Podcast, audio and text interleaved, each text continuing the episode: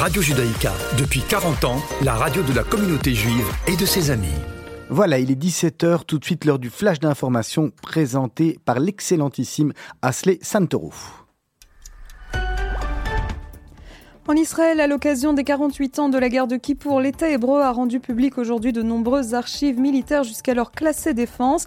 Les archives de l'État du cabinet du Premier ministre ont en effet dévoilé sur leur site internet de nouveaux documents relatifs à cette guerre militairement remportée par Israël face à l'Égypte et à la Syrie. Malgré tout, la guerre de Kippour reste toujours considérée par de nombreux Israéliens comme un fiasco, étant donné l'étendue des pertes humaines. Alors parmi les documents publiés, il y a 14 retranscriptions des réunions du gouvernement qui se sont déroulées pendant les combats de guerre, 21 retranscriptions de consultations politiques et sécuritaires sensibles et 26 documents collectés dans le bureau du Premier ministre.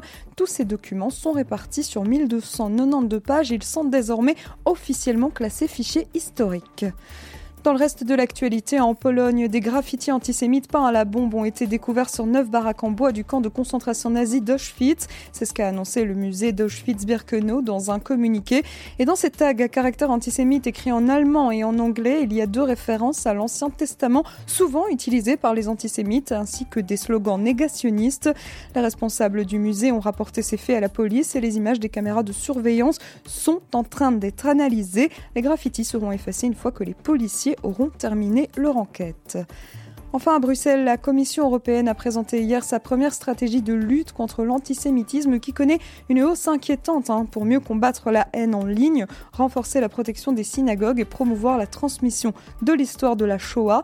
Actuellement, 9 juifs sur 10 estiment que l'antisémitisme a augmenté dans leur pays et 38% d'entre eux ont envisagé d'émigrer parce qu'ils ne se sentent plus en sécurité dans l'Union européenne, selon l'Agence des droits fondamentaux de l'Union européenne. Ces facteurs ont donc poussé la Commission européenne à présenter pour la première fois une stratégie dédiée spécifiquement à la lutte contre l'antisémitisme qui, depuis 20 ans, était comprise dans la lutte contre le racisme.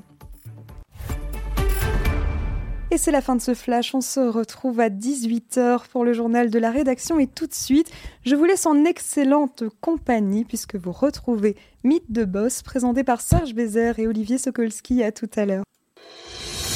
Meet the Boss, c'est tout de suite et c'est sur Radio Judaïka.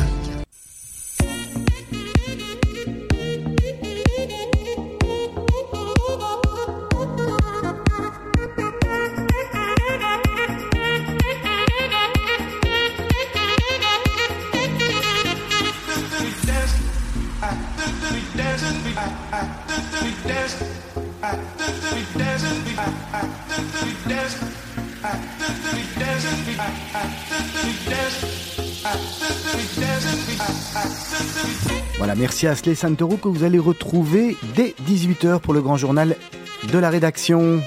J'espère que vous allez bien, Olivier Sokolski, en votre compagnie jusqu'à 18h, accompagné comme chaque semaine de Serge Bézère pour un nouveau numéro de Mythe de Boss. Bonsoir Serge. Bonsoir Olivier. Vous allez bien? Très très bien, très heureux d'être de retour euh, ici. En plein direct dans le studio, ça fait plaisir. Alors on a toujours du mal parce que en plein été, on dit bonjour, bon après-midi, mais 17h quand il fait gris, un temps pourri comme aujourd'hui, euh, on a presque envie d'être euh, d'être sous la couette. En tous les cas, euh, on est ravi d'accueillir notre invité Hugues Ray, le CEO d'Avas Belgium. Bonjour Hugues. Bonjour à tous. Merci d'avoir accepté l'invitation de Radio Judaïka. Avec plaisir. Bon voilà, on va juste monter le son des micros, comme ça tout est en ordre. On est parti ensemble pour euh, pour une petite heure. On a plein de questions à vous poser. Est-ce que on peut d'abord féliciter le représident?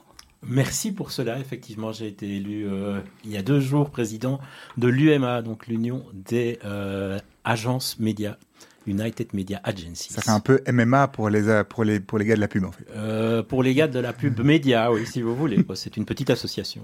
C'est une association qui, qui regroupe euh, toutes les agences. Euh... Toutes les agences médias. Donc, en fait, c'est important de faire la, la précision. Hein. La pub, c'est différents métiers. Hein. On va en parler. On va en parler euh, plusieurs fois aujourd'hui. Et le métier dont euh, je m'occupe précisément consiste à utiliser les médias de la meilleure façon qui soit, investir, parce qu'on ne veut pas dire dépenser, investir l'argent des, annonceurs dans les canaux les plus appropriés. Et donc cette association, euh, qui regroupe une dizaine d'agences, gère la toute grande majorité des volumes investis en télé, en radio, en affichage et effectivement aussi en digital. Alors on vous appelle comment, président? Aujourd'hui, on va m'appeler Hugues, non? Hugues, ça sera, ça sera plus, Merci beaucoup. plus, sym- plus sympathique. En tous les cas, on est ravis de vous recevoir. Hugues, nous, on a, on a l'habitude de, de toujours retourner en arrière avant d'arriver dans l'actualité. Pourquoi? Parce qu'on dit toujours à, à nos éditeurs et à nos éditrices qu'on on n'arrive pas là par hasard. Il y a toujours un parcours. On revient toujours en arrière et, et on a envie de savoir comment, euh, comment un jour on, on devient Hugues Ré. Mais, mais avant ça, forcément, on a étudié. Alors vous, votre parcours, vous l'avez effectué en Belgique? Ah oui, mon parcours, je l'ai essentiellement fait en Belgique et vous parliez d'études. Bah, le, point euh, central de mes études, c'est euh, l'Université libre de Bruxelles, euh, où j'ai étudié, où j'ai un diplôme d'ingénieur commercial.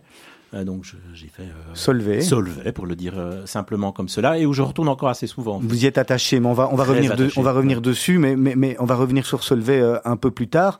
Mais mais euh, mais c'est vrai que Serge qu'on a pas mal de de nos candidats, en tous les cas de nos invités, qui passent par là. On Hein. ne fait pas exprès, c'est pas moi qui vais les chercher, et pourtant, c'est vrai que, voilà. Ça, veut dire que c'est une bonne école finalement. euh, Ah, c'est difficile de dire que c'est pas une bonne école. Surtout hein. quand on y enseigne. Non, mais, mais non. ce qui est important aussi, c'est les, les personnes que vous y rencontrez, en fait. hein. Le, une- networking. le networking, on peut le dire comme ça. Puis il faut se souvenir de ce que c'est une université. hein. C'est quelque chose que je précise souvent, c'est rencontrer un maximum de gens. Mhm. Et idéalement, euh, rencontrer des gens de, de différents euh, horizons. Euh, et idéalement, pas que dans votre faculté. Sinon, vous allez dans une école de commerce, c'est très très bien, c'est très utile. Euh, L'intérêt de l'Université libre de Bruxelles, comme autres, les autres universités, c'est de rencontrer des médecins, c'est de rencontrer des polytechniciens, des avocats et tout autre Mais- type de fonction Mais potentiellement. a- avant d'avoir, on va revenir à Solvay tout de suite, mais avant d'avoir fait Solvay, vous, vous venez d'où? Vous êtes bruxellois d'origine? Alors, je suis né, à mon avis, à moins de 1200 mètres d'ici, puisque je suis né euh, place Bruckmann. Ah oui, tout à fait. Il y avait une euh, maternité là, et qui- enfin, en Il y tous les cas, Croix-Rouge. il y a des appartements là qui se vendent super cher d'ailleurs à mon Ils ont avis. détruit l'endroit. Effectivement, on a détruit l'endroit où je suis né, ce qui est pas très grave dans l'absolu. Euh, donc, c'est à 1200 mètres d'ici. Mes grands-parents habitaient à 500 mètres de la, radio. Mes autres grands-parents à avenue Churchill. Donc, je suis plutôt, plutôt, on va dire, euh, XLO uclois euh, par euh, définition. Et puis, j'ai vécu un peu partout, un peu partout, pardon, à Bruxelles. Euh, Et vous étudiez dans quelle école? Ah, J'ai étudié à Notre-Dame-des-Champs, ce qui est de nouveau pas très loin, pas très loin d'ici. Ah, c'est un pur produit hyper local, en fait. Là, on un est dans le, plus local, c'est difficile. on est dans pense. le circuit très court, là. Et deux écoles, hein, Notre-Dame-des-Champs de ma troisième à ma 18e année, et puis Solvay, euh, où j'ai fait un- une petite année en plus, on va dire. Donc euh, j'ai fait six ans à l'époque. Donc voilà. Et alors, après Solvay, vous commencez où directement? Directement dans la pub. Alors j'ai, euh, on va. Pourquoi est-ce que directement dans la pub? Parce que j'ai écrit un mémoire sur la radio, ce qui nous rapproche de nouveau ben de- voilà. de, ce qu'on fait ici. J'étais un étudiant moyen, mais j'ai fait un bon mémoire. Et donc euh, j'ai eu la chance d'être euh, interviewé pour euh, rentrer dans une agence média. Donc j'ai j'ai travaillé. En fait, en 30 ans, j'ai travaillé toujours dans des agences qui s'occupent de médias. Euh, à l'époque, euh, l'agence s'appelait Media Plus Square euh, et était gérée euh, par euh, quelqu'un qui avait fait Solvay aussi. Donc c'est une des raisons. euh, et Walt Matisse qui m'a engagé pour, entre autres, m'occuper d'études, hein, d'études médias. Et cette, ben, agence, entre-temps, est devenue membre d'un des plus gros réseaux au monde, hein, qui est WPP. Et donc j'ai fait mes six premières années là-bas. Comment on passe de euh, Solvay au- au marketing, à la pub? Il y a des cours dans Solvay même qui sont destinés ou Solvay c'est plus une école de business à la base? C'est quand même une école de business. Il y a, il y a quelques cours, bien sûr, de marketing qui n'étaient pas extrêmement développés à l'époque. Il y avait pas, je n'ai pas de souvenir d'avoir suivi, par exemple, un cours de communication que j'enseigne. Donc, euh, à l'époque, il ne devait pas Il n'y exister. avait pas, non, il n'y avait pas. Je pense pas, non. Par Il y avait marketing. euh, il y avait deux cours on de marketing. marketing un petit Bernard peu. Van Omeslag donnait, donnait marketing, On avait un autres. Français qui était là, Alain quelque chose, qui est venu. Je n'ai pas de souvenir de cela. Euh, néanmoins, c'est sûr que la branche marketing était sans doute pas la plus développée. Et euh, ben, le tout est de se, de se dire ben, qu'est-ce qui m'intéressait à l'époque? Euh, le média m'intéressait à l'époque. Je vous ai dit que j'ai écrit un mémoire sur la radio. Ben, à l'ULB, j'ai eu la chance aussi de me retrouver derrière les micros. Euh, donc, un de vos concurrents, entre guillemets, c'est plutôt des collègues, hein, Ouais, ouais, Campus, bien sûr. et qui est une formidable école, hein, qui, est, qui est plutôt une, une radio qui est là pour que les, les étudiants en journalisme puissent bah, se tester sur un, un produit réel. Radio dans laquelle j'ai eu la chance de travailler sur une émission qui parlait de BD. Pourquoi? Parce que le, le Cercle Solvay à l'époque avait une des plus grandes bibliothèques de BD d'Europe. Et donc on avait transformé ça en un produit radio. Donc voilà comment on arrive à passer du, euh, de se lever au marketing. Et alors, toujours rester dans le, le domaine du média, toujours rester dans les agences médias, euh, avec des allers-retours vers Avas Ou à partir de quand est-ce qu'on arrive chez Avas Ah, je suis arrivé en septembre 2010 chez Avas, donc euh, je fête ma onzième année. Quelques années avant, alors, donc d'au- d'autres choses avant, d'autres expériences euh, D'autres expériences formidables. dans le même domaine toujours. Oui, donc je suis passé du groupe WPP, comme je vous le disais, à un autre groupe. Donc WPP est un groupe anglais. WPP, quand vous étiez dans la, dans la première agence, vous aviez déjà, vous avez vécu la, le rachat par WPP et donc l'arrivée de WPP ou pas encore? Non, en fait, si vous voulez, c'est alors parler de rachat, c'est un peu compliqué. C'est-à-dire qu'effectivement, c'est la, la, la constitution d'un grand groupe dans lequel euh, euh, l'agence euh, a été intégrée. On va dire comme ça pour faire simple. Et puis je suis passé effectivement de WPP, groupe anglais, à un groupe américain, interpublic, dans lequel je suis resté 12 ans, pour passer euh, dans un groupe français, euh, aujourd'hui, Avas. Euh, ce qui est euh, extrêmement important là-dedans, c'est qu'il n'y a pas tellement de groupes au monde, en fait. hein. Il y en a, il y a six grands groupes. Donc, Et donc la raison pour, quelle est la raison en fait pour d'avoir si peu de groupes médias? C'est les économies d'échelle et principalement, Entre l- autres, ce euh, qu'on peut avoir en termes de négo avec les médias. euh, Alors, il y a peu de groupes médias et il y a quelques très grandes agences parce qu'au fond, ces groupes ont tous à la fois des agences qui font du média et de la création. Et effectivement, il y a une notion d'économie d'échelle, une notion aussi de pouvoir, et, c'est une réalité du métier, euh, avoir gérer un aspect global. C'est-à-dire que les annonceurs sont de plus en plus euh, présents sur l'ensemble de la planète, ce qui veut dire quand même que vous avez besoin des agences dans à peu près tous les pays. Et donc, on constitue des réseaux qui, bah, de fait, prennent euh, de l'espace, enfin, prennent de la taille au niveau de l'ensemble des pays. Deuxième chose, effectivement, il y a une économie de savoir et une économie d'échelle. Mhm. Ce que l'on ce que l'on développe là ben, doit pouvoir s'enseigner. Donc, euh, effectivement, il y a un sens à avoir aussi peu de réseaux. Pour retourner un, un petit peu plus haut pour, pour les gens qui connaissent pas Avas, hein, dont, dont, dont le- une partie de nos auditeurs, c'est quoi Avas comme, comme agence? Quels sont les, les métiers qui sont, qui sont couverts par, par Avas? Parce qu'il y en a- il y, en a pas mal. Et moi, j'ai même entendu qu'il y avait Avas Voyage aussi. Donc, euh, c'est un petit peu intéressant d'avoir, si vous voulez, une, une espèce de, de, de pyramide de, de ce qui se passe sur Avas. Alors, on va essayer de mettre un peu d'ordre dans tout Voilà. cela. On va commencer par le tout début, en fait. Euh, Avas est, est une des toutes plus vieilles agences de communication au monde. Elle est fondée pas au XXe siècle, mais bien au XIXe siècle Ah, par Charles Louis qu'il y avait Havas. de la pub. Ah, et, et de la com. Ouais, il faisait de la com, Charles-Louis Havas. Mais, il est arrivé à, faire de la pub. Alors, euh, c'est 1835, je ne sais pas si vous imaginez. Qu'est-ce qu'on fait en 1835 35, On produit du contenu. Donc, il a créé une agence de, presse. euh, c'est un contemporain de Reuters, par exemple. Euh, et, de fil en aiguille, bah, c'est quelqu'un d'assez entreprenant hein, qui passe de la production de contenu à bah, comment est-ce que je finance mon contenu? Bah, En mettant de la pub, en gros. Et donc, c'est comme ça que le, groupe s'est développé. C'est un groupe qui fait aujourd'hui, euh, euh, qui compte 20 000 personnes. Euh, en Belgique, on est, on est 250. Hein, donc, Ah, quand même. oui, on est 250 sur trois grosses, trois- sur trois agences, sur trois structures. Le média, on est, euh, on est euh, 70 plus ou moins, et puis euh, il y a encore quelques, il y a encore deux agences créatives en fait. C'est quoi Alors, c'est quoi le média quand vous dites Avas Média et c'est quoi les, les, les deux autres agences? Il y a vraiment deux métiers. Enfin, on peut le, Mhm. le synthétiser de façon très simple en deux métiers.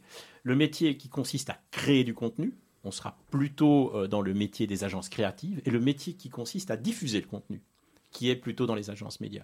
Qu'est-ce que c'est diffuser le contenu? Ben, C'est en fonction de budget que nous gérons, se dire ben, est-ce que je vais euh, investir en télévision, en radio, pourquoi pas, en affichage ou dans le monde digital? On, en- on entendait dans votre séquence précédente, par exemple, on a parlé de Facebook hein, qui était en panne. Ben, nous investissons une partie de nos budgets euh, euh, dans ces différents canaux. L'idée, bien sûr, et c'est là où c'est important, c'est de se dire comment toucher au mieux les bonnes personnes pour que l'argent qui est mis à disposition par, euh, par les annonceurs fonctionne le mieux. Et, c'est vraiment la clé du truc, hein, parce que euh, on en parlait, on ne parle pas, personnellement, je ne parle pas de dépenses publicitaires, mais d'investissement publicitaire. Et je pense que c'est extrêmement important de le reprendre par là. L'argent investi doit produire des effets, si possible les meilleurs. La partie justement média euh, de ce que vous dites, c'est pas simplement donc de l'achat, c'est aussi du conseil. Cette partie conseil, ça veut dire qu'elle est, elle est toujours faite en accord avec le client. Donc les clients viennent chez vous, ils leur disent voilà, ça c'est nos objectifs. Qu'est-ce qu'on doit faire? Ou bien il y a une espèce de cohérence. Moi, j'ai- j'ai vu des groupes où on disait euh, euh, quoi qu'on fasse, X% du, euh, des revenus ou des chiffres doit être investi dans ce type de média-là. Peu importe ce qu'on en fait, il faut le faire, ça fait plaisir aux actionnaires ou à je sais pas qui. Aujourd'hui, on, en est à ça aujourd'hui? Non, on n'en est, est pas à ça. Et, merci pour la question parce que c'est effectivement du contenu, euh, du conseil. hein. C'est effectivement le débat qu'on peut avoir dans un monde qui change, qui n'arrête pas de changer, qui est effectivement de se dire en fonction d'objectifs, et ces objectifs peuvent changer, en fonction des gens que vous voulez toucher, en fonction de l'évolution du paysage média, où devons-nous mettre euh, nos euros, nos, dollars pour que la, campagne fonctionne le mieux? Maintenant, ce que vous mentionnez existe aussi. On a euh, certains groupes qui étaient très cadrés, hein, qui disaient c'est 70% en télé, 20 en radio, les 10 derniers, vous faites ce que vous voulez. Pour plein de raisons, hein, pour plein de raisons entre autres de productivité, vous l'avez déjà mentionné, euh, on est dans un métier où on fait du, euh, on fait du deal. Quoi. Euh, plus vous investissez dans un média, il est probable que vous ayez de meilleures conditions et ça fait partie de l'équation dans laquelle on se situe, du conseil et de l'achat. On essaie aujourd'hui le moins possible de les, les dissocier en fait. Qu'est-ce qui vient d'abord, la créa ou la diffusion? Ah, j'adore la question, c'est une excellente question. Et à votre avis, qu'est-ce qui vient en premier, la créa ou la diffusion? C'est difficile de répondre à ce. Moi, j'aurais tendance à dire que c'est la diffusion, parce qu'il faut savoir à qui on veut s'adresser d'abord, et puis après définir le message. Ok, c'est une, une question que je, que je pose souvent à, mes étudiants. En fait, en théorie, on devrait travailler en parallèle parce que ce que, ce que vous allez créer dépend de- des personnes que vous voulez toucher. Les canaux que vous allez utiliser dépendent des personnes que vous voulez toucher. Néanmoins, il y a beaucoup de, de subtilité à tout cela. L'histoire que vous allez raconter va aussi influencer le canal que vous allez utiliser. Il y a des histoires qui se racontent facilement, des histoires qui se racontent plus, euh, de façon plus compliquée. Des fois, vous avez besoin de 4 minutes. Par moment, 10 secondes vont suffire. Et je parle de minutes. Vous voyez qu'on est encore dans des médias très audiovisuels. On croit qu'on est dans du full digital, mais on parle. En fait, les, les standards restent quand même très souvent ceux de la télé et de la radio, où euh, des fois une seule image suffira. Bref, tout ce, en fait, le, le qui vient, enfin, l'histoire de l'œuf et la poule entre créa et média, les deux fonctionnent en finalité. Et finalement, qui est né d'abord qui est, qui est venu d'abord, la poule ou l'œuf L'œuf ou la poule? C'est ça, Ah, écoutez, c'est la question à laquelle je ne réponds jamais, en fait. hein, vous vous en doutez. Alors Hugré, on va, on va marquer une première pause musicale. On vous avait demandé de choisir entre, entre deux morceaux. Vous nous avez proposé soit Irma Franklin, soit Franklin, on va le dire plutôt comme ça, soit Big Star. Par quoi on commence? On va commencer par Big Star. Alors expliquez-nous un petit peu qu'est-ce qu'est Big Star et, et pourquoi on écoute ce choix. C'est d'abord un morceau qui, qui me touche beaucoup. Euh, Big Star, c'est c'est le nom du groupe. hein. Je crois que ça, ça date de 1973. Le, le chanteur est Alex Chilton, quelqu'un qui a produit un tas de morceaux expérimentaux. Je, je rassure tout le monde, aujourd'hui, ça va être un, un morceau très, très facile à écouter. Ouais, ouais. Alors, le- pourquoi je l'ai choisi? Parce que euh, c'est la bande-son d'une publicité qui fait 4 minutes.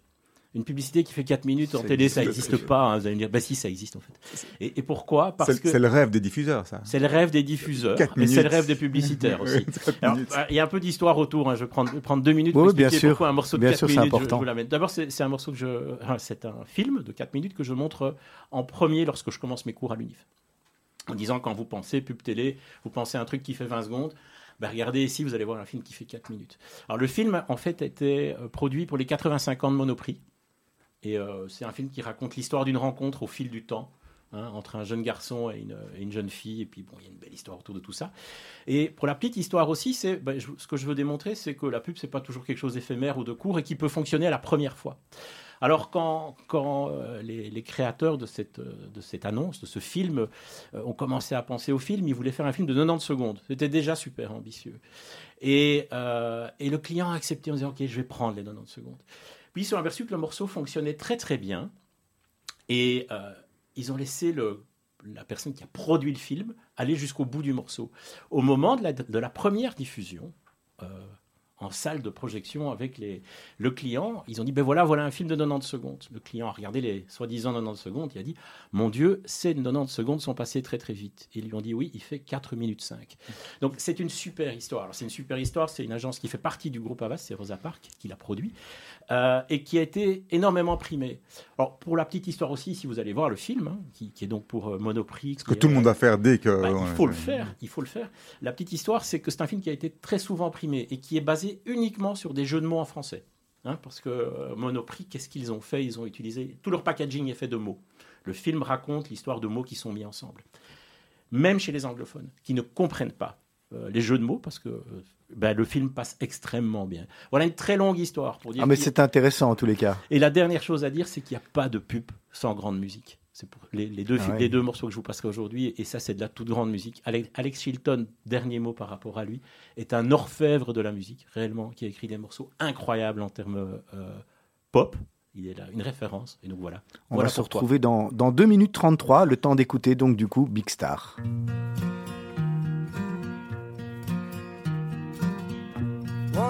Let me walk you home from school?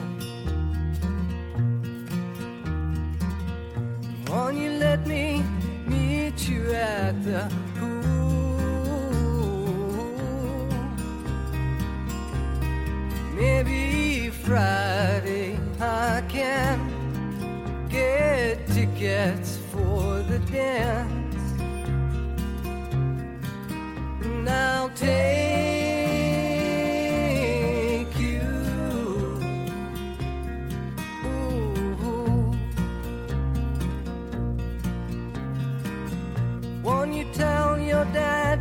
off my back? Tell him what we said about painted black.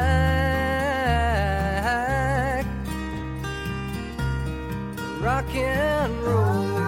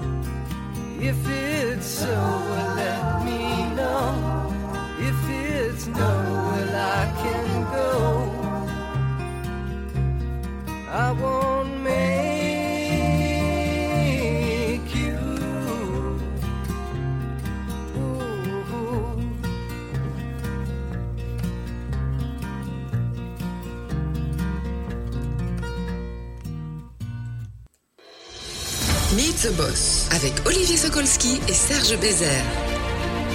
Voilà, c'est. C'est magnifique quand en plus le, le jingle fait le travail à notre place. C'est sur le 90.2. On se retrouve également sur le www.radiojudaïka.be et puis vous pouvez retrouver Mythe de Boss sur, euh, sur Spotify, sur Apple Podcasts et sur toutes les plateformes de diffusion. Alors, Gré, on a parlé un peu des, des différents types d'agences et avant de passer sur le métier en général, pour, finir sur cette, histoire d'agence, aujourd'hui, entre le média, la créa, qu'est-ce qui marche le mieux C'est quoi la vache à lait d'une agence? Voilà une, excellente question. Euh, la vache à lait d'une agence, c'est d'être capable de vendre sa valeur ajoutée, alors quelle quelle soit. Euh, et euh, la question est amusante hein, parce que souvenez-vous du deuxième épisode de Mad Men, série 1. Un- Mad Men en fait se passe dans un building à New York forcément, hein, sur Ma- Madison Avenue. Et à un moment ils descendent aux médias. Écoutez-le, l'ép- l'épisode, on dit oui, euh, quand on a besoin d'argent, on va voir les gens du média, en fait. Je ne sais pas si la question était orientée. Aujourd'hui, euh, ce qu'on essaye de vendre, c'est effectivement du talent et de la valeur ajoutée. Donc là, j'ai pas envie d'y je ne peux pas y répondre de cette façon-là. Et, et ça reste un défi, bien sûr, c'est de se dire, regardez, on est capable de faire des choses qui sont priceless, entre guillemets. C'est tellement de talent qu'il faut, il faut pouvoir le financer. Alors, on parle de Mad Men, c'est bien. Est-ce que, donc, Mad Men, euh, série euh, qui est devenue culte sur le monde de la, de la pub et de la com dans les années 50, 60 50 et 60. 50-60. Euh, Est-ce que justement, il y a aujourd'hui, de par l'historique, des chasses gardées?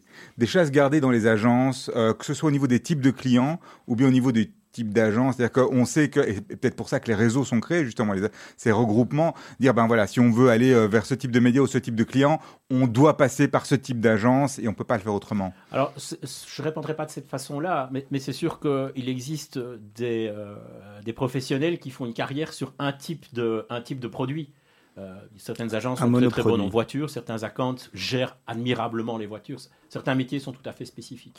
Et puis certains euh, annonceurs sont fidèles à leurs agences. hein. Euh, Apple a été fidèle pendant près de 30 ans à TBWA euh, sur la côte ouest. Euh, Il y a une phrase assez célèbre de chez Procter Gamble, hein, un, un annonceur majeur de l'ensemble de la planète, qui dit bah, il ne faut pas changer d'agence, il faut changer l'agence. Donc euh, c'est intéressant, c'est c'est de se dire que la fidélité peut exister, oui. Après, certains décident de changer pour de bonnes raisons. Et puis, c'est, faut jamais oublier que là, on va parler un peu plus euh, créa en fait dans l'absolu, mais ça reste une histoire extrêmement humaine. Hein. ça reste un mariage, ça reste des choses qui peuvent des fois se fatiguer, où on doit changer de partenaire pour retrouver une certaine flamme. Donc ça peut exister aussi, comme dans la vraie vie. Donc, euh, mais dans l'absolu, oui, certaines sont très très bonnes. Vous allez toujours trouver des, spécialistes ou des gens qui ont des capacités à très très bien comprendre avec une certaine finesse certains types de marchés. oui. Ça veut dire qu'aujourd'hui, on, on peut encore avoir des nouvelles agences qui sont créées, qui arrivent, qui sont pas affiliées à des réseaux et, et qui, et qui cartonnent sur un compte en particulier ou bien sur un média. oui. Plus- que sur un compte ou un média, oui, bien sûr. Euh, et et- et c'est souvent le cas. hein. Euh, c'est d'ailleurs assez intéressant. Enfin, c'est un phénomène qui arrive assez souvent. Et la Belgique a été d'ailleurs très très bonne là-dedans. Vous créez une agence, vous la faites vivre, et la bonne, enfin, vous avez deux plaisirs. Le, le premier de créer cette agence, euh, de gagner des comptes face à, de plus grosses. Le deuxième plaisir qui peut arriver, c'est de pouvoir vous revendre très très bien à l'agence. Donc la notion de start-up hein, existait euh, avec les agences de communication depuis longtemps en fait.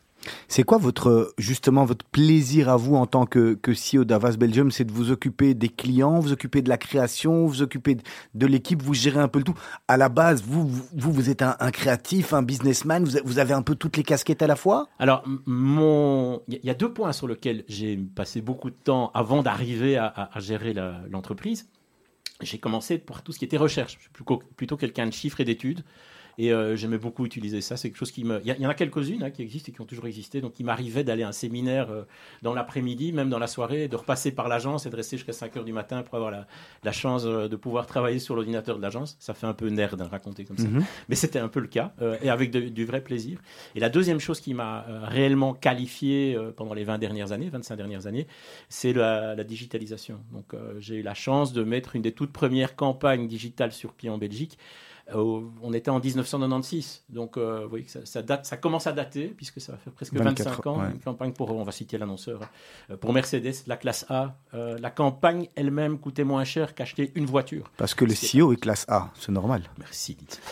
Et donc, et, et c'était réellement, ça, ça a permis de, de passer d'un sujet à l'autre. La digitalisation a effectivement été un changement fondamental. Ça, ça a fait changer tout, tout le métier de la pub, cette digitalisation. Est-ce qu'en 26 ans ou en 28 ans, est-ce que, est-ce que, est-ce que tout a changé? Alors, est-ce qu'on peut encore euh, euh, utiliser aujourd'hui même le vocabulaire, je suppose, a changé, mais est-ce que, est-ce que c'est plus le même métier si vous vous retournez euh, euh, 25 ans en arrière? Non, c'est plus le même métier, mais je vais tout de suite vous, vous renvoyer la balle. Il y a, tout a changé, et pas que la pub. Les médias ont changé, la façon de voyager a changé, la façon, enfin, votre banque a changé. La, la- la transformation digitale est partout en fait. Mais est-ce que ça a vraiment tellement changé que ça? Moi, j'ai envie de, j'ai envie d'un peu secouer le truc. Je veux dire, il y a 20, il y a, 20 il y a 30 ans, on faisait de la com, on faisait du bannering, on faisait de la diffusion média. Le média, un, il y a un nouveau média qui est là, ok. Euh, et ce média a apporté des bonnes pratiques, c'est-à-dire que avant on achetait un chat dans un sac, euh, on avait euh, de, la, de, la, de la télémétrie, on essayait de savoir combien on dépensait. Aujourd'hui, c'est difficile de vendre un chat dans un sac parce qu'on sait exactement combien de clics on a. Mais ok, il y a des modèles d'engagement qui ont changé, mais qu'est-ce que le digital a réellement apporté? Alors, je vais, d'abord essayer de répondre de façon plus large, en fait. Moi, je pense que la, la pub, c'est quand même raconter de bonnes histoires. Réellement. Et donc, ça n'a rien à voir. Ça, ça n'a rien à voir avec le digital et on devrait quand même bien le garder à l'esprit. C'est essayer d'intéresser les gens, de leur donner le contenu dont ils ont besoin au moment où ils le recherchent sur les meilleurs canaux. hein. Et ça, c'est à la fois de la créa et du média. Et c'est quelque chose, au fond, qui, qui reste encore très, très challengé par le consommateur. 60% de ce qui est produit par euh, les marques au travers de leurs agences n'intéresse pas le consommateur, quel que soit le canal. Alors c'est intéressant aussi que vous mentionnez que le digital a changé un certain nombre de métriques. L'histoire du chat dans un sac, j'irai pas jusque-là. Euh, Aujourd'hui, vous mesurez moyennement la télévision, mais plutôt, même plutôt bien la télévision classique. C'est admis par tous et ça fonctionne.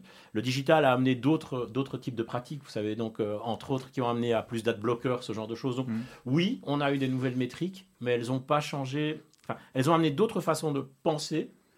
Et en finalité, elles, elles- elles cohabitent, pour, le- pour le dire On a, comme ça. on a- on a quand même méchamment mis l'accent sur tout ce qui était data, metrics, et, et avec ça, quelque part, revu les métiers avec les algorithmes, les, les- tout ce qui était automatisation et, et- et sélection automatique. Ça, on va y venir, bien sûr. Enfin, ça, on va y venir dans, dans la façon dont on peut, dont on peut le- en parler. Je répète, l'idéal, c'est de toucher les gens. hein, première chose. La data est un truc assez formidable qui va, qui a influencé bien sûr la- la- notre métier et qui va continuer à l'influencer. Maintenant, de nouveau, pour pas faire compliqué, pour essayer de se dire, essayons d'avoir un, un- un point de vue qui fait, qui fait du sens. L'idéal en communication, c'est de se dire, je vais toucher les gens dont j'ai besoin et pas ceux qui risquent d'être euh, perturbés par ma publicité. Ça, le digital l'apporte, qui est de se dire, je cible mieux d'une part en termes de personnes que je vais toucher, de fréquence, de moments où je les touche et sur les canaux sur lesquels je- je vais les toucher. Donc la digitalisation à ce niveau-là est assez fabuleuse. Vous n'allez pas avoir de déperdition. Alors déperdition, vous avez dit, hein, je vous ai parlé d'investissement, ben, vous investissez mieux. hein, vous n'allez pas investir pour toucher des gens qui n'en ont vraiment pas besoin, voire pire, et ça existait. Souvenez-vous des pubs que vous avez trop vues. Ouais. Et il y en a, hein, enfin trop vues. Trop, en- Trop en- entendu, En, ton- radio, c'est terrible. Tonton Tapis, enfin, je me rappelle, effectivement, il y en a, a quelques-unes. On va prendre Tonton Tapis, par exemple, parce que vous n'aviez pas besoin de tapis à J'espère l'époque. que c'est pas vous qui l'avez faite. Non, ouf. rien dans Voilà. Mais, euh, mais donc j'insiste, euh, Tonton Tapis, par exemple, il y en a un tas d'autres. Ouais. Et de nouveau, c'est encore pire parce que certaines deviennent euh, irritantes. Ouais, donc vous avez l'effet inverse. Alors ici, c'est pour utiliser les choses de façon les plus simples. hein, c'est de se dire, euh, la data, elle doit être utilisée pour investir mieux, quelle qu'elle soit. La data ne, ne doit pas forcément expliquer aux gens que vous savez tout d'eux. hein. Ça vous perturbe comme un tas de gens. Vous allez voir, euh, vous, vous cherchez des billets pour aller à New York sur, sur Internet et les trois semaines qui suivent, vous voyez de la pub en, per- en permanence pour New York. Quand c'est bien foutu, on vous montre euh, euh, des, des hôtels à New York. Quand c'est mal foutu, vous avez tout le temps la même pub pour l'avion. Donc c'est nouveau, ça ne fonctionne que grâce à la capacité à capter de la data. Mais dans l'absolu, si c'est pas bien utilisé, vous faites pas de la com, hein, vous faites de la pollution. Et donc euh, ça, c'est important aussi. Oui, ça a élargi. Maintenant, ce qui est important aussi, c'est de se dire que cette digitalisation est en train d'arriver partout. En radio, vous l'avez cité, vous êtes sur Spotify. C'était pas vrai avant. Tout à fait. Et euh, c'est vrai en, en affichage. Regardez ce qui se passe dans les rues. On a de la- de- de l'annon- des annonces digitales. Des annonces digitales qui sont mieux faites, plus intéressantes, qui se vendent mieux et qui captent mieux l'intérêt euh, du consommateur. La télévision. Alors on dit, on, on dit la télévision est morte. C'est vrai, il y a des gens qui regardent moins la télévision. Ceci dit, pendant la pandémie, on a retrouvé tout le monde face à la télévision. Demandez-vous, vous allez regarder un match de foot. Certains peuvent aller les voir, euh, bien sûr, sur place, super. Mais pour un tas d'autres, vous allez regarder, et ça reste un moment de communion, hein, regarder ensemble. Donc, le média évolue, il se digitalise, et en même temps, il reste des pratiques. Hugré, il y y y a un média que vous n'avez pas cité, peut-être euh, par inadvertance ou, ou par oubli, mais justement, c'est un, un média, est-ce, qu'il vit finalement encore avec son temps? C'est le magazine. Est-ce que finalement, on- les, les annonceurs ont encore envie de faire de la pub aujourd'hui euh, dans des magazines? C'est vrai qu'à titre personnel, alors je sais pas, je sais pas, je, sais pas Serge, j'en achète beaucoup moins qu'avant. J'ai plus tendance à aller regarder les articles qui vont m'intéresser sur sur Internet. C'est intéressant parce que effectivement, vous allez pouvoir en trouver un très grand nombre de vos articles sur Internet, et même mieux, et euh, dans différentes langues, avec différentes sources. C'est quoi un magazine? C'est un moment de plaisir? C'est un moment de plaisir quand vous allez boire un café. Moi, je veux bien aller boire un café hein, sur une terrasse quand il y a un peu de soleil. AXL. à, à XL et avec mon iPad. J'aime bien aussi le moment où je vais dans la librairie, où euh, j'ai la chance de rencontrer quelqu'un que j'aime bien, où euh, on va me faire un conseil, où je vais acheter un bouquin, deux magazines et, encore un peu de presse quotidienne papier, ça m'arrive, et de pouvoir m'installer à la terrasse, boire deux cafés, euh, perdre un peu de temps. Donc ça fait partie du plaisir. Alors le magazine, certes, ont un tout petit peu moins d'investissement. On peut euh, faire euh, élargir ça à la presse quotidienne, hein, avant de, de- de- de se dire bah, la presse quotidienne comment ça va? La presse quotidienne, elle n'a pas tellement souffert. Il y a eu un transform- une transformation de modèle où on garde papier et digital, les investissements continuent à évoluer. Et puis, regardez ce qui s'est passé dans l'actualité du média en Belgique. En finalité, qu'est-ce qui se passe? On a RTL qui a été, euh, RTL qui a Racheté. été racheté par qui? Par DPG, des gens qui avaient... Et fond, euh, ouais. DPG et Rossel. Pour rappel, les métiers de DPG et Rossel il y a un siècle, peut-être un peu moins, c'était faire des journaux. Alors, ils les font encore. Ils ont investi dans la télé en Flandre avec VTM.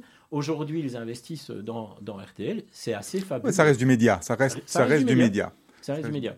Au niveau digital, justement, on a parlé donc de data, data qui permet donc de mieux cibler, de mieux comprendre, de mieux voir. Euh, en termes de créa, on a aussi avec le digital les télé- et les téléphones surtout aujourd'hui une, quantité phénoménale de, de nouveaux créateurs et de gens qui viennent sans doute challenger les professionnels de la création? Euh, c'est vrai. On a, en fait, les, les- les outils qui sont offerts sont plus larges que jamais. hein? Euh, après, la réalité, c'est la création, ça reste une part de talent. C'est un- un de mes dadas, moi, hein, de dire euh, vous devez être un grand artisan. Hein, ça doit pas être compliqué, mais ça doit être bien fait, comme un tas d'autres choses. Donc la, capacité à créer coûte sans doute moins cher. Techniquement, on, peut faire un tas de choses. Aujourd'hui, faire de la radio coûte moins cher qu'avant. Euh, produire une émission télé est sans doute euh, plus accessible, hein, on, le voit. Par contre, le talent, ben, ça n'a pas de prix, si vous voulez. Donc, euh, on offre l'opportunité à un certain nombre de gens de pouvoir s'exprimer, ça c'est sûr. Mais le talent, il va pouvoir continuer à, investir et à le faire, progresser. et- le talent, on le voit toujours par rapport à justement cette, capacité à convaincre les autres. C'est le marché qui définit le talent parce qu'on peut nous voir certaines choses avec nos cheveux gris et dire euh, franchement c'est nul ou c'est mauvais ou on voit pas l'intérêt. Mais si le marché l'accepte, c'est bon. Oui, le marché l'accepte. Et puis les, codes des médias, ben, c'est sans doute une chose qui a changé. Euh, je pense qu'il y a 30 ans, avoir autant de médias, enfin prenez TikTok, ce genre de choses, ça n'existait pas vraiment en fait. Ou c'était beaucoup plus underground, ou c'était euh, des fanzines. Enfin, aujourd'hui, je le répète, les outils sont là pour exister. Euh, il y va de la musique, comme de l'art, comme de genre- ce genre de choses. Enfin, vous êtes, vous faites partie de votre époque entre guillemets. Donc vous parlez de personnes qui ont des cheveux gris, on est deux ici, hein. Deux Ouais. sur trois. Moi, ça va, hein. Ouais, J'ai un petit sur le côté. ça- est un peu grise. hein. voilà. Euh, et, et dans l'absolu, euh, bah, le, le- le marché, oui, enfin, je veux dire, la- la- la- le marché dans son aspect euh, jeune et émergent, mais décide par lui-même. Euh, Je suis pas toujours d'accord sur les, les aspects de la mode, sur les aspects de la musique. Et- J'ai pas besoin d'être d'accord en finalité. Et, et Hugré, sur, euh, sur les, les aspects des, des influenceurs, vous en, vous en pensez quoi des influenceurs qu'on voit qui, qui sont devenus les, les stars, euh, les, les héros de nos enfants euh, du jour? Et c'est, et c'est le moment où j'essaye de, euh, typiquement de ne pas passer pour un vieux con. Euh, et, et- et réellement, parce que c'est, c'est une, un, un des canaux sur lequel j'ai le plus difficile à adhérer aujourd'hui, en fait. Euh, et il n'y en a pas beaucoup. C'est une question de morale finalement. Oui, et c'est, en fait, j'ai. Mais. Et de nouveau, hein, le, le côté vieux con ne doit pas, doit, doit pas prendre le dessus. Un jour, il faut l'accepter. À un moment, il faut l'accepter. Ouais, Le- mais, mais, euh, être reconnu parce qu'on est influent sans rien créer quelque chose qui personnellement me, me- euh, m'est difficile. Ouais. Après, euh, la réalité, elle est là. Euh, on, on est, on est que produit de sa société. Ça a été expliqué. Warhol le disait aussi. hein, vous pouvez avoir 15 minutes de gloire, enfin, ou 15 minutes of fame. Ça en fait partie, entre guillemets. Donc ça avait été décrit bien avant l'arrivée de, Facebook, euh, de TikTok ou de Twitter. Pour- en revenir justement à ces euh, médias digitaux, est-ce que quelque part, toute cette digitalisation, elle facilite ou elle complexifie votre métier? J'explique avec deux sous-questions. La facilitation, quelque part, ou le fait de faciliter le métier grâce justement au travail qui est délégué quelque part à des Google et à des Facebook qui font travailler les algorithmes et qui essayent d'optimiser les choses pour vous, c'est-à-dire que vous attribuez des budgets à et eux optimisent en fonction de vos critères. Et la deuxième, est-ce que quelque part ces réseaux sociaux et le type de médias ne sont pas aujourd'hui des, euh, ne sont pas déjà segmentés sur certains types de populations. On veut toucher les jeunes qui sont plutôt comme ci ou comme ça, on va sur TikTok. On veut toucher ça, on va sur Facebook. On veut ça, on va, etc. Donc, est-ce que ça facilite ou ça complexifie? Alors, on, va répondre encore, avant de dire fa- facilité ou complexifier, mais, euh, ce que j'essaye de développer à chaque fois, c'est que vous avez une palette très très large euh, de canaux. Et cette palette est de plus en plus large. En fait, on est plutôt dans le et que dans le ou. Vous me disiez, ouais, les magazines, ça fonctionne plus. Ben non, il y, a, il y plus de magazines, il y a plus de télé, il y a plus de radio et il y a plus de canaux digitaux. Ça, c'est la, la première chose. Donc, la complexité est dans le, Le choix. Ça, c'est vrai. D'autre part, c'est des canaux qui ciblent plutôt bien. Alors, c'est vrai que TikTok est plutôt jeune. Maintenant, sur, euh, sur Facebook, quand vous avez 3 milliards et demi d'humains sur un réseau, forcément, vous n'êtes pas tellement euh, segmentant par définition. De nouveau, euh, ce qui est fabuleux dans Facebook, il faut leur laisser ça, c'est leur capacité à avoir capté de l'information qu'on est tous en train de leur donner et qui permettent effectivement de cibler de façon très précise. Euh, J'organisais avec mon petit frère euh, la promotion d'un artiste belge qui avait repris les Beatles en, en finger picking en, en guitare. On a trouvé des fans de Beatles et de guitare à qui on a poussé le produit. J'aurais jamais pu pousser une annonce sur aucun autre média sans ah, ah, avec un budget qui aurait été euh, bah, incomparable par rapport à cela. Donc ça fonctionne pas mal. La notion d'algorithme, certes, elle fonctionne bien. Euh, et c'est là que la, différence se fait. Néanmoins, je, continue. bah, notre métier, le, mien en tout cas, c'est euh, c'est proche de la cuisine en fait. hein. J'ai des ingrédients. Et qu'est-ce que je dois faire? Ben, C'est faire la meilleure recette possible en fonction de la personne que je vais nourrir. Et la, personne que je vais nourrir aura sans doute différents goûts et un différent type de faim. Donc le tout est de se dire oui, ça nous offre des possibilités. C'est pas plus c'est sans doute pas plus compliqué, mais plus complexe. Y compris au niveau justement de l'exploitation de ce qu'on retire, de, de, de, tout ce qui est médiamétrie, parce que quelque part aujourd'hui les, les, les nouvelles générations de clients, je sais pas si c'est pour vous comme pour moi, mais moi quand je vois mes clients, les petits jeunes aujourd'hui, ils sont nés dans le, dans le métrique et il n'y a plus rien qui est au niveau de la perception. Quoi. Pas, on n'y va plus au feeling. Tout doit être revalidé, revalidé, re-revalidé par les chiffres. Ah, c'est très très intéressant. Et, et, et, une grande majorité euh, de, de, ces nouveaux, euh, de ces nouveaux clients sont comme cela, et c'est une bonne chose.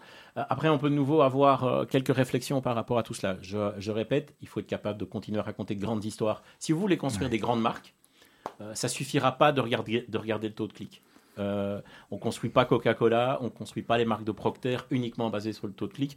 Le patron du marketing monde de Procter a dit on a investi en mesurant très très bien ce qui se passait dans le monde digital et en finalité il nous manque quand même quelque chose. Où est la notion de risque en fait? Cette, prise de risque, l'envie d'aller plus loin, de dépasser, est-ce que c'est pas aussi quelque part le comportement de notre, société qui euh, soit un peu trop lissé, un peu trop polissé, un peu trop euh, politiquement correct et on, on n'essaye plus de casser les codes. On, regarde du Mad Men, on regarde d'autres choses. C'est des gens qui voulaient casser les codes. Les, publici les publicitaires, les gens ont essayé de, créer quelque chose de nouveau, de casser les codes, d'aller plus loin. Est-ce qu'aujourd'hui, il y a encore de la place pour ça ou bien, bah non, il faut être bien avec le client et dépenser les budgets? Euh, Alors, de, nouveau, la question, elle est, bien sûr extrêmement intéressante et, euh, et je dirais qu'il y, a différentes choses qui interviennent ici. Je pense qu'on est dans un monde plus politiquement correct que dans les années 70 ou même que dans les années 60 entre, en, entre guillemets ces années depuis euh, bah, les années 2000 2010 2020 c'est de plus en plus compliqué or une partie de la publicité bah, regardez ce qui se passait avant avait cette capacité de casser les codes d'être un peu choquant enfin et, d'être à la fois amusant ceci dit dans le même temps euh, on reste avec de très très beaux messages on reste avec des messages qui sont pleins d'émotions, avec de très très belles histoires qui sont racontées. Donc euh, on, se situe sans doute un peu entre les deux. Avas Belgique, c'est combien de clients?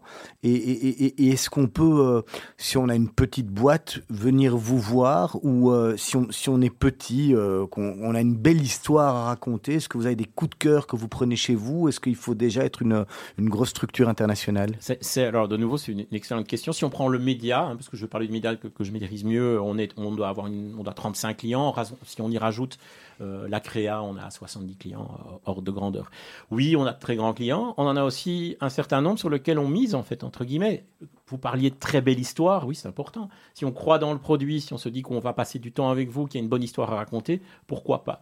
Et enfin, euh, je voudrais insister sur un point, c'est que oui, la rentabilité reste et on est en période de budget, hein, en octobre, je passe beaucoup de temps à préparer mes budgets de 2022, pour le dire comme ça. Ça reste important le tout est de se dire que, je parlais de valeur ajoutée, qu'on puisse mettre un prix sur le travail que nous euh, engagions.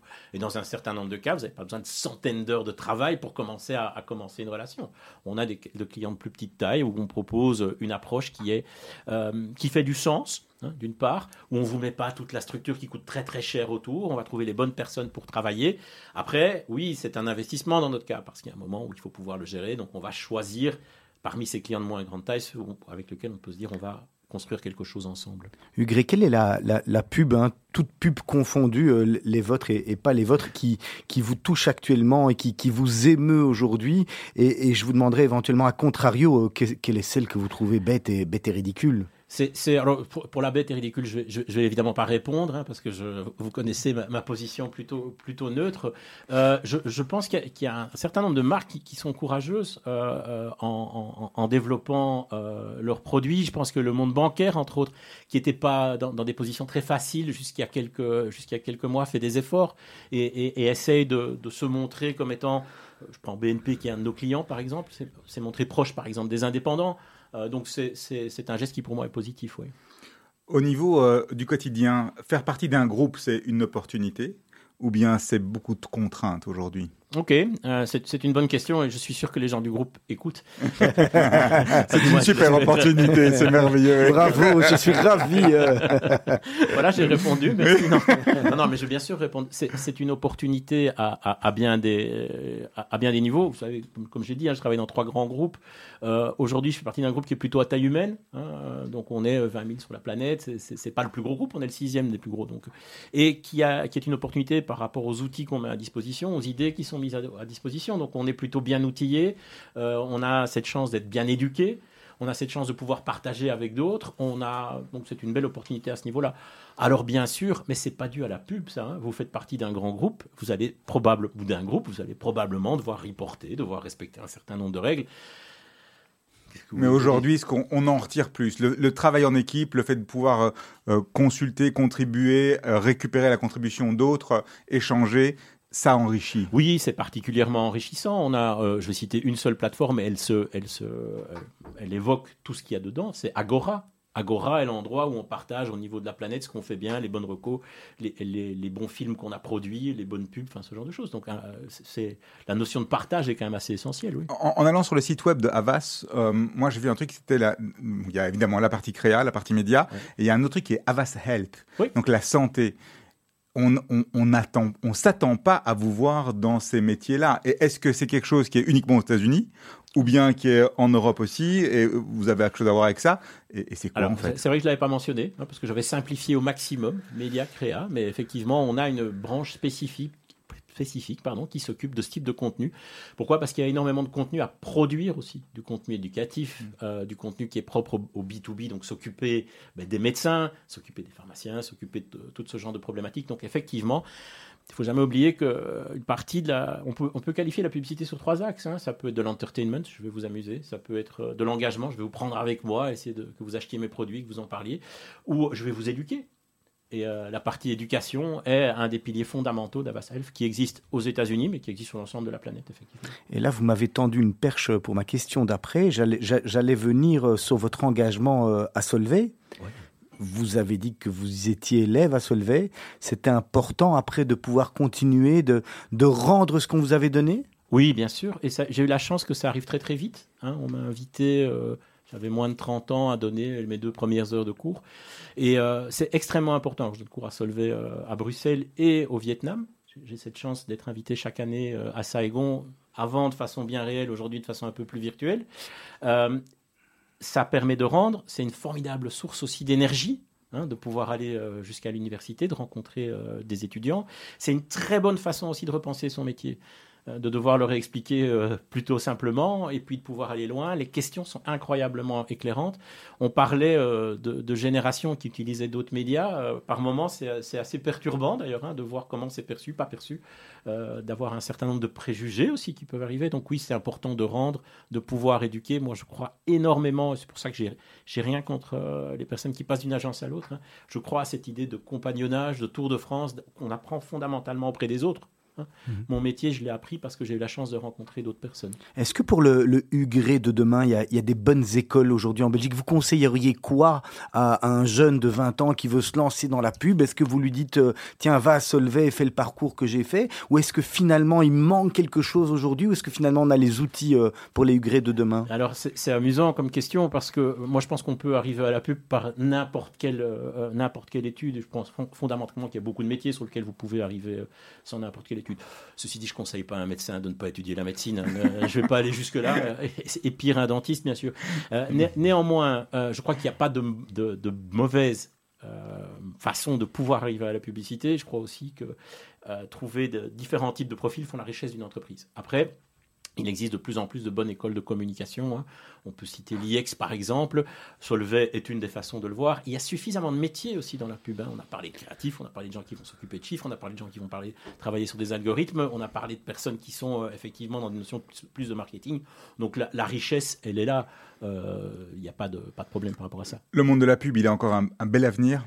Le monde de la pub, il a un avenir, un avenir mais il faut y penser euh, avec une, raison- une- une vision plus écologique des choses. Plus de pub, plus investir, mal communiquer, de mauvais messages, je pense qu'on ne va pas y arriver. Hein, euh, vous savez, 40% des gens qui utilisent un adblocker, c'est pour de bonnes raisons. Quoi. Et en même temps, il y a un tas de gens qui disent les marques, euh, Je voudrais que près de 60% des marques prennent plus de responsabilités que les gouvernements aujourd'hui. Donc il existe encore un travail du marketing et un travail du monde de la communication. Mais il va falloir leur penser dans un monde qui évolue, dans un monde où on pollue trop, dans un monde où c'est presque un mal nécessaire, moi je peux le dire comme ça, mais bien faite, elle, elle sert l'économie. Allez, Hugré, on va attaquer, euh, on va attaquer les questions de la fin. Les questions, on vous demande de répondre un peu rapidement, celles qui apprennent à vous connaître un petit peu mieux. Et si vous n'avez pas envie de répondre, si vous savez pas, je dites simplement je passe. Vous avez autant de jokers que vous voulez en tous les cas. Alors votre métier en un mot, Hugré? Euh, persuadé. Le métier que vous rêviez d'exercer en étant enfant. Ah, ça c'est intéressant. Je voulais pas être pompier, je voulais pas être dentiste ou pas footballeur, moi je voulais être journaliste. Qu'est-ce qui vous inspire en ce moment? Euh, Qu'est-ce qui m'inspire en ce moment? Un livre sur Churchill, Qui s'appelle? Dont je ne me souviens pas du titre. C'est pas grave. Désolé. Que valorisez-vous le plus chez vos employés? Euh, la capacité à partager C'est important? Euh, ultra important. ouais. Votre meilleure anecdote de réunion Oula, Joker. Allez, C'est compliqué ça, comme question. qu'est-ce qui vous fait lever le matin, Hugré? Ah, excellent. Euh, L'opportunité de rencontrer des gens. Des nouvelles rencontres, des nouveaux, des nouveaux challenges? Ah, des nouvelles rencontres, des, nou- euh, des nouveaux challenges et puis des, des- des gens que j'aime voir tous les jours aussi. À propos de, de challenge, quel est votre, votre plus gros challenge à vous? Actuellement, continuer à faire progresser Avas. Le meilleur moment de votre journée Ah, Formidable ça. Formidable. Ah, Peut-être euh, le moment où je prends mon premier café le matin aujourd'hui. Avec le magazine? Avec un magazine sur ma tablette souvent et un peu de musique aussi. oui. La- Alors, quelle est pour vous la, la clé de la réussite? La passion. La passion. Il faut être, il faut être passionné dans, dans tout ce qu'on fait. C'est un peu ce qu'on ce qu'on retrouve ici dans, dans la plupart de, de, de ce que nos invités nous, nous racontent. Finalement, c'est la passion. La passion, ça aide à passer, quand même- euh, ça aide à passer au-dessus euh, de pas mal d'obstacles. Oui. Alors, Hugré, si vous étiez un sport, Le cyclisme. Fan de, fan de la grande boucle Ah, fan de la grande boucle, des classiques, des, des moins classiques, de tout ce que vous voulez en vélo. ouais. faut aimer regarder le cyclisme à la télé, c'est bien. ouais. Ah, moi je suis capable de, de- de me lever. euh, si vous me demandez euh, s'il y a une course à 4h du matin, je me lève à 4h du matin, oui. Alors, si vous étiez un journal, Ouh, un journal. Euh, Aujourd'hui, si j'étais un journal, je vais vous dire un truc très bizarre, l'ADH. ouais, pourquoi bizarre? Non, c'est bien. Pourquoi bizarre? Non, mais euh, j'ouvre l'ADH 20 fois par jour. Alors, si vous étiez une émission de télé-réalité, Mon Dieu, une émission de télé-réalité. C'est quoi ça? Non, non, non, non. la- laquelle me, me perturbe le moins J'en ai aucune idée, honnêtement. The Euh, la- Voice toute- peut-être, je sais pas, un truc euh, musical. Non. plutôt, plutôt Colanta ou les Marseillais? Euh, alors, aucun des deux. Je- donc, je suis très très mauvais en, en- en télé-réalité. J'étais en train de me demander celle qui me. La toute première, celle qui se passe. De Loft. Ah de, ouais. Loft, de Loft, en fait, c'est, je trouve que c'est. Loana, ouais. Ouais, mais c'est pas tellement le, le- les, les acteurs du Loft qui m'intéressaient, c'est le concept. Et donc, je trouvais ça dingue. Quelque chose L- qui. L'étude sociologique plus. L'étude sociologique et le fait qu'on on parlait du passé et du politiquement correct, je suis pas sûr qu'on pourrait faire ça encore aujourd'hui. Alors, si vous étiez un, un politicien ou un homme d'État, Euh, alors j'en ai deux qui, me- qui me viennent tout de suite à l'esprit. J'ai déjà, cité Churchill.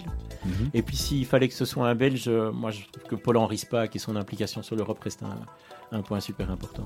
alors si vous étiez un endroit de vacances, Un endroit de vacances, je retournerais bien au Vietnam. ah oui, ça vous plaît, vous allez bientôt y retourner. Euh, Sans- J'espère qu'on pourra y retourner dans, dans quelques mois, oui. Mhm. Puis c'est un endroit de vacances, c'est un peu un endroit de travail. c'est- dans mon cas. Hugré, votre petit plaisir coupable Hmm, allez acheter une glace. Où ça? Ça dépend.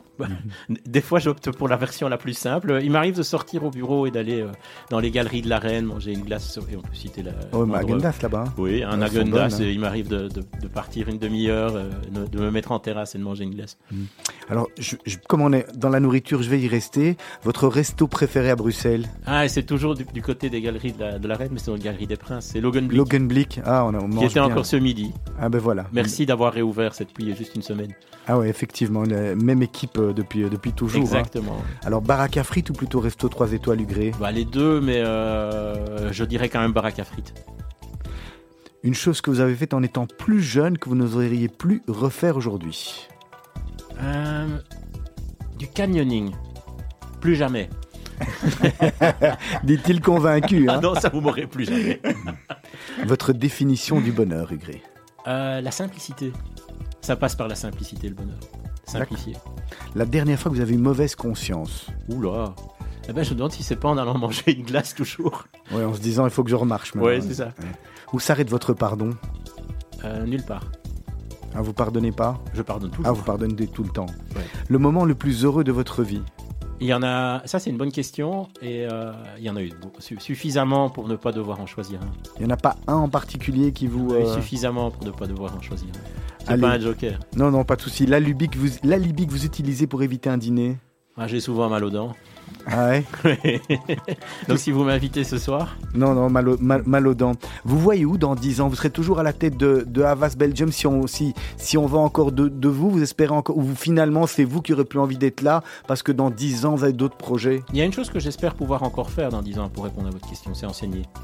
Ça, c'est le plus important, c'est cette transmission Bah, la transmission. ah, Dans 10 ans, j'aurai 63 ans. À 63 ans, j'espère être encore un tout petit peu à la page et pouvoir euh, continuer à enseigner. oui. Qu'est-ce qui a réellement changé votre vie si vous nous deviez nous, nous donner un nom d'une personne qui vous a apporté tellement dans, dans l'espace business, dans l'espace euh, vie, qui, qui, qui a vraiment compté pour vous, qui, qui est un mentor? C'est ultra compliqué, je trouve. Franchement, c'est ultra compliqué. Euh, parce que j'en ai rencontré quelques-uns. Euh, et non, je peux pas répondre à ça. Vraiment. C'est c'est assez difficile. curieux d'ailleurs. Non, c'est difficile en fait. Mhm. C'est difficile. Et pas pour en citer plus qu'un. Ouais, bien non, sûr. Non, vraiment. Votre, vo- votre dicton, une phrase que vous mettez souvent en avant, que vous aimez utiliser, qui, qui, qui vous sert de, de modèle, d'exemple pour vous faire avancer, vous et- J'adore cette, j'a- j'adore là, ce type de questions. Ah, Il fut tout un temps où j'en avais une qui était, qui était franchement pas très très bien et qui me faisait beaucoup rire, qui était en fait si tu as l'impression de tout maîtriser, c'est que tu ne vas pas assez vite. Et euh, euh, donc qui euh, c'est une phrase qui vient de Mario Andretti, un pilote de Formule 1 en fait. La Formule 1 ça me passionne pas. Je trouvais la, phrase très drôle et je la trouve finalement pas très adaptée. hein, euh, pour euh, les gens de, Fa- de Facebook disent ça aussi. hein. Aller vite et casser des choses. Moi, je pense qu'il y a mieux que ça et quelque chose qui qualifie plus que ce, que, je fais aujourd'hui, qui est une phrase plus sur le talent qui, gagne des matchs et l'organisation et l'équipe qui gagne des championnats. Donc, qui est de Michael Jordan. Les deux sont importants. Euh, le talent, il faut le faire progresser et il faut faire travailler les talents ensemble. Ça, c'est c'est ce qui qualifierait plus la façon dont j'ai envie de, de travailler aujourd'hui. Alors on va, on, on va arriver à la dernière, euh, à la dernière question qui est, qui est, qui est toujours euh, prise Qui- par Serge. Qui est hein. toujours la même que je pose depuis la nuit des temps. Si vous pouviez changer une chose dans vos N dernières années, ce serait quoi? Ah, ça, c'est- c'est c'est juste passionnant. Je trouve que la, la- la question, elle est, elle est ultra introspective, en fait. Donc, je suis en train d'essayer de pas y répondre. Vous hein, pouvez comme vous voyez. coucher et euh, on peut en parler. Mais je pense que ça, ça, ça vaudrait ça. Euh, je sais pas ce que je ferais. Je, je pense que j'essaierai d'aller moins vite, par contre. J'essaierai d'aller moins vite. Euh, et et- et c'est curieux parce que, bon, comme je vous l'ai dit, hein, j'ai toute cette phase de digitalisation qui m'a fait aller vite, prendre beaucoup de décisions. Je pense que c'est- c'est dû à l'âge, évidemment. hein. donc, euh, quand on a plus de 50 ans, on se dit qu'on peut sans doute aller moins vite. Et donc, c'est c'est, ouais, apprendre à prendre son temps et profiter quand les choses vont bien plutôt qu'essayer d'en faire un- un tout petit peu plus. On a déjà eu ce genre, on a déjà eu des réponses par des gens qui avaient aussi, euh, qui, qui arrivaient au même âge ou au même constat, se dire oui mais euh, prendre un petit peu le temps. Hugues, merci beaucoup, en tous les cas, d'avoir participé à, à Mythe de Boss. C'était euh, très enrichissant, euh, très, in- très intéressant. On était ravi de vous recevoir. Mille merci de m'avoir accueilli. C'était, c'était bien sympa. À votre place, la semaine prochaine, on va parler tout à fait dans un, enfin, dans un autre domaine. On va parler restauration. On va retrouver Frédéric Nils, de la famille Nils, hein, notamment le, le vieux Saint-Martin, euh, que vous connaissez certainement en place du Grand Sablon. Il y a une belle histoire de famille qui, qui se cache derrière. C'est pas simplement un, un ou des restaurants. C'est, toute une histoire. Et euh, les bonnes frites. et en- notamment les bonnes frites. D'ici quelques instants, dans trois minutes, vous allez retrouver Asley Santoro pour le journal de la rédaction. Et puis juste après, ça sera Anouk Taché à- pour son émission Les mots d'Anouk. Dès demain matin, 7h moins quart, Didier Cohn, Miri Maman et toute l'équipe des journalistes pour la matinale de Radio Judaïka. On était ravis de vous retrouver. On se donne rendez-vous la semaine prochaine, même heure, même endroit. Je vous rappelle, vous pouvez retrouver toutes les émissions sur Spotify, Apple Podcasts et sur les réseaux sociaux. À bientôt. À bientôt. Merci. Et on se quitte, euh, on se quitte avec euh, Irma Franklin, Place of My Heart, en deux secondes. En deux secondes, c'est la sœur aînée d'Aretha Franklin et c'est un- une des musiques les plus importantes de tout l'ensemble des films Levi's, donc les jeans, une histoire fa- fabuleuse de nouveau. Mais merci beaucoup en tous les cas pour cette découverte. À bientôt.